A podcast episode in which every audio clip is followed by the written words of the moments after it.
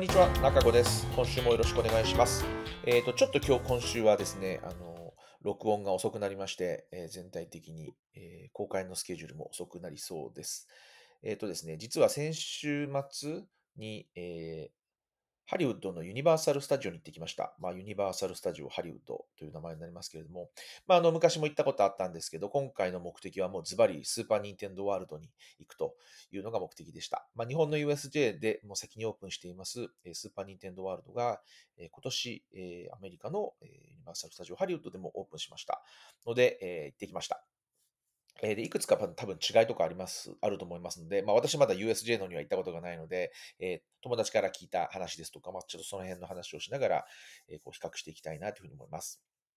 まずですね、えー日本の USJ と、ユニバーサル・スタジオのハリウッドの、チケットが随分違うんですよね。あの私も USJ も行きたいなと思って随分チケットを見ていたんですけど、正直言ってこういろんな種類があってすごく分かりにくいなというふうに思いました。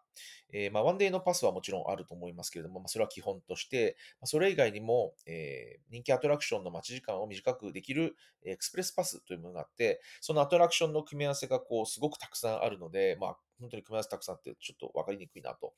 いうふうに私は思っていました。で、えアメリカの場合はですね、えーまあ、同じような仕組み、エクスプレスパスみたいなものがあって、そのユニバーサルエクスプレスというチケットがあるんですけれども、これに、これを買うと、すべてのアトラクションに1回はその優先で乗れますと。ただし、えっと、今の段階でだと思うんですけど、スーパーマリオカートは含まれませんっていうふうに書いてあるんですね。やっぱりすごく人気アトラクションなので、なので、スーパーマリオカート以外のアトラクションはすべてえ1回に限り、えまあ、このエクスプレスのレーンを通って、え乗れるということで、かなりこれによって、こう、ね、待ち時間を短縮できると思うんですね。なので、すごくアトラクションたくさん乗りたいっていう方にとっては、まあ、お得なのかなと思います。で、もう一つ、さらに上のあのチケットがありまして、それは VIP エクスペリエンスっていうすごい名前なんですけど、えそれですと、もう本当にすべてのアトラクション乗り放題で、しかも1回だけじゃなくて何回も乗れますっていう、まあ、あの素晴らしいあのもう全部入りみたいなチケットがあって、それはなんか食べ物もなんかついていたりとか、えバックステージツアーがあったりとか、なんかもうとにかく全部入りみたいな感じになってました。で、あのすごいなと思ったんですけど、まあ、お値段もすごいことになってます。まあ、ちなみになんですけど、えワンデーパスって今日本では、えーと税込みで多分8600円からなんですけれども、えーとアメリカでは109ドルから、まあ、もちろんあのダイナミックプライスになっているので、えーとコム費はもっと高くなってしまいますけれども、まあ、109ドルからになっています。まあ、109ドルっていうと、まあ、今の換算レートすごくまあ円安になっちゃってるので、今1万5000円以上になってしまうので、まあ、なかなか値段的にも高いなと思います。で、えっ、と、ユニバーサルエクスプレス、先ほど言ったその1日1回、それぞれのアトラクションに、えーえーまあ、エクスプレスレーンで入れるというチケットになってくると199ドルします。まあ、200ドルくらいですよね。で、えー VIP エクスペリエンスになると、なんと369ドルからということで、369ドルって言ったら、うん、いくらなんですかね、今、えー5万、5万円以上ですよね。えーみたいな感じになってしまいますが、まあもう時間がなくて、どうしてもすごい全部乗りたいみたいな、いう方にとっては、まあ、あのお金をかけて、あのなんていうんですかね、解決したいという方にとってはいいんじゃないかなというふうに思います。で、えっ、と、今の段階ではですね、スーパーニンテンドーワールドに関しては一つだけ、まあ、スペシャルなチケットがアメリカでもあって、えーアーリーアクセスチケットというものがあります。まあ何かっていうと、えー開園よりも1時間早く先に入れます。まあですから優先的に入れますと。で、まあその1時間の間はそのチケットを持っている人だけが、まあ、スーパーニンテンドーワールドを楽しめます。というチケットです。まあ、これが、えっ、と、これも日によって違うんですけれども、まあ、20ドルからプラスでこうアルファすると、えー入れます。で、えっ、と、日本でも多分同じだと思うんですけれども、えっ、と、スーパーニンテンドーワールドは本当に今、こんすごく混雑しているので、まずそこのエリアに入るために、こう、予約が必要というか、そこの人数制限がかかるときがあるんですね。なので、もしそれになってしまったときには、こう、事前にこう、アプリとかで予約をしておいて、この時間に行きますっていうふうに予約をして、その時間になったら入れるっていうのもありますので、まあ、そのスーパーニンテンドーワールドのアーリーアクセスチケットを持っていれば、1時間前に、開園よりも1時間前に必ずそのエリアに、まあ、間違いなく入れると。いうメリットがあるということで、今回私はワンデーパスと、えーこのスーパーニンテンドーワールドアーリーアクセスチケットを買っていきました。で、えー開園時間8時なんですよ。なので、えっ、と、7時に、えーから入れるということで、えっ、と、友達とですね、行ったんですけど、えー開演前の6時40、ごめんなさい、5時45分に、あ、6時45分か。6時45分に、えー待ち合わせをして、えー行きました。朝ですから5時、5時半とかに起きたのかな。で、用意してきました。えー、ですね、まあ、駐車場とかもあったりするので、で、駐車場の後、シティウォークを通って、えー、まあ、あの、ゲートのところまで来るので、まあ、なかなか時間かかるので、あの、すごく近いところにホテルとしては泊まってたんですけど、なんだかんだ言って5時半に起きて、6時45分に、とあのえーなんですか、あのゲートのところまで着くみたいな、え感じで、えー、もう朝から結構あのもう眠いのに眠い状態の中で行ったっていう感じでしたね。まあ、あのただ、しかもあのあのハリウッドのユニバーサル・スタジオって入り口から、えっと、アッパーロットって言われてるのとローワーロットっていうのがあって、こう高い位置にあるのと、ちょっと低いところにあるパークに2つこう場所的にちょっと分かれていて、その間がすごい長いエスカレーターでつながってるんですよ。で、スパニンテンドワールド一番奥の奥にあるので、まあ、ゲートから入ってから結構、まあ走りはしませんけれども、まあ歩いてずっと行ってエスカレーター 乗ってスーパーニットドワールドまでみたいな感じだと結構遠くで、まあ10分とか、まあ、下手したらもっとかかっちゃうのかなみたいなところにあったりはしますので、まあ実際に着いたらもう、あの、私たちよりもね、あのもちろん早く入っていた人もいますし、えー、まあね、柱に、走りこそしませんが、急いでいく人もいたので、まあ結構並んでいて。まあでもスーパーに、あの、スーパーマリオカートのアトラクションは、まあそうですね、15分、20分くらいですかね。まあもうほとんど止まらないでずっとこう列を、列をずっと歩いていって、まあ最後の乗るところまで行けたっていう感じだったんじゃないかなというふうに思います。で、まあ、のスーパーマリオカート、日本では体験してないので、してないので、まあ、基本的には同じ仕組みだと思うんですけれども、えー、こうゴーグルみたいなものをカチャッと、えーえー、はめて、最後乗った時にはめるんですね。その前に、えー、マリオのサンバイザーみたいなのをしておいて、そこがこうマグネットのここにくっつく仕組みがついていて、えー、ライドの前に置いてある、えー、ゴーグルをこうカチャッとこの磁石のところにはめるような形になっていて、で、それでこう実際の、えー、なんていうんですかね、あの、ステージというか実際のものと、えー、ここに映っている、えー、Google に映っている、えー、映像がこう組み合わさって、まあ、AR 的に見えるという感じの、えー、アトラクションになっていて、まあ、非常に面白かったなというふうに思います。ちょっとあの、操作方法が最初、説明は受けていたんですけれども、ちょっとこう直感的に若干分かりにくい部分部分があって、えー、あまりあの点数があの取れなくて、私は友達と行った中で一番最低点数になってしまいました。なんかあの、あれなんですよね。ハンドルをこう、動かすとコインが、えー、取れるっていう、その指示が出るんですけど、それに合わせてハンドルを動かすと、コインが取れるんですけど、なんかやっぱり、その動き、ハンドルの動きと自分のこう車の動きはかあの一致はしていないので、ちょっとそこの感覚がなんかちょっと最初、あの、わかりづらくて、なんかこうピンとこなかったっっていうせいでちょっとうまくできなかったのかなと自分え自己分析はしました。はい。で、えっ、と、その後ですね、まあ、その、あの、アトラクション自体はすぐに、えっ、と、まあ、あの終わってしまうわけですけど、残念ながら終わってしまうんですけど、もう一回くらいやりたいなと思ったんですけど、えっ、と、その後に、えっ、と、まあ、日本ではキノピオカフェって言われてるんですけど、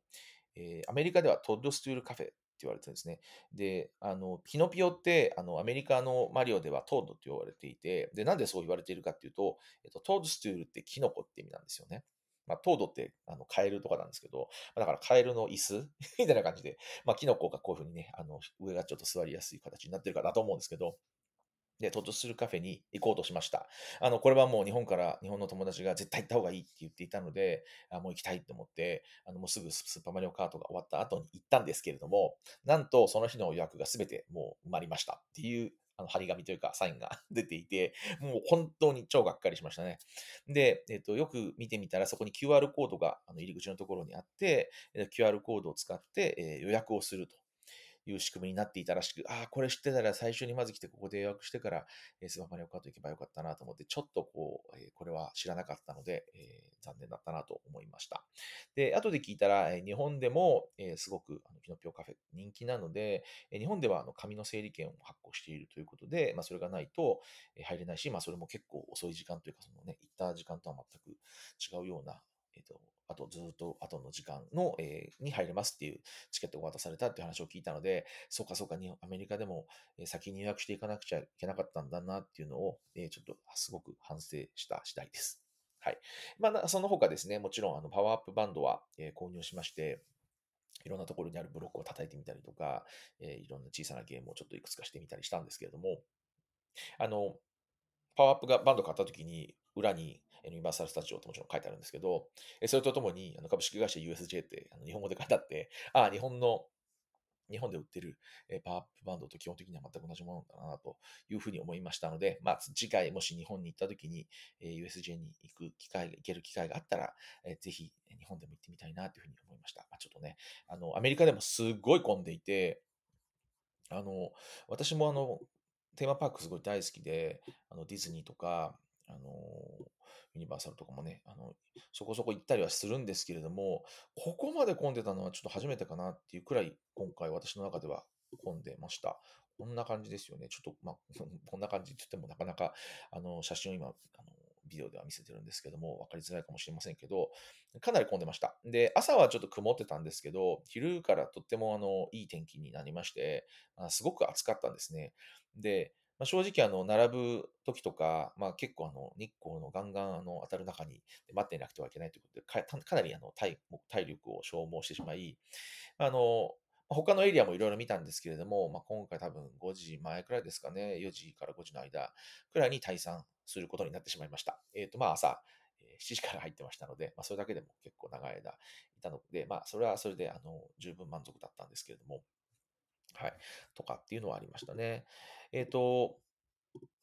今回は、えっと、まあ、久しぶりに、あの、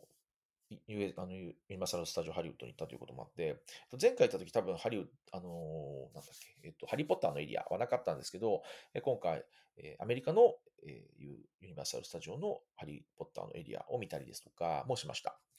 で、えっと、もしかしたらこれ、私日本で多分、あの、日本でハリあのハリー・ポッターのエリアに行った時に乗ってなかったと思うんですけど、えっと、あそこにコースターがあるんですよね、一個。あのなんて言えばいいんだろうなんていう名前だったのかちょっと忘れちゃったな。ちょっと調べてみますね。えっと、それ乗ってました。のあというか、並んでました。まあ、そんなに15、20分待ちくらいだったのかな。なんで、まあ、全然、あの、空いてたんでいいんですけれども、あの、そのコースターめっちゃ短いですよね。あの、わかんないです。日本とアメリカで、あの、もしかしたら同じなのか違うのかちょっとわからないんですけど、あの、とっても短くて、あの、乗った人たちがみんな、あの、すごい残念があったっていう 話はあったりはします。なんかあの、ね、あの、もうちょっとなんか並んだ、まあ、並んだ、もちろんね、あの、並ぶのが長いときは、そんなこと言ってられないですけれども、いやー、こんなに短いのかと思って、ちょっとね、えーそれはがっかりしたなというのがありました。その他ですね、今回乗ったのは、あの、ハリー・ポッターの普通の、なんですかね、フォビドン・ジャーニーってやつですよね。あれ、私何度乗ってもっていうか、まあ、2、3回くらいしか、多分2回しか乗ってない。2回かな、3回かな。あの、気持ち悪くなっちゃうんですよね。ちょっと乗り物酔い。乗り物酔いそんなに普段しないんですけど、あの、あの、激しい動きには私の体はなんか、あの、あんまり合っていないらしく、えっと、かなりの、あの、割合でというか、あの、気持ち悪くなってしまうんですけども、あフライト・オブ・ザ・ヒッポグリフってやつですね。その、えっと、コースターめちゃめちゃ短かったです。まあ、あの、普通のコースターというか、そんなにあの怖くない、あの爽快な感じのあのローラーコースターでした。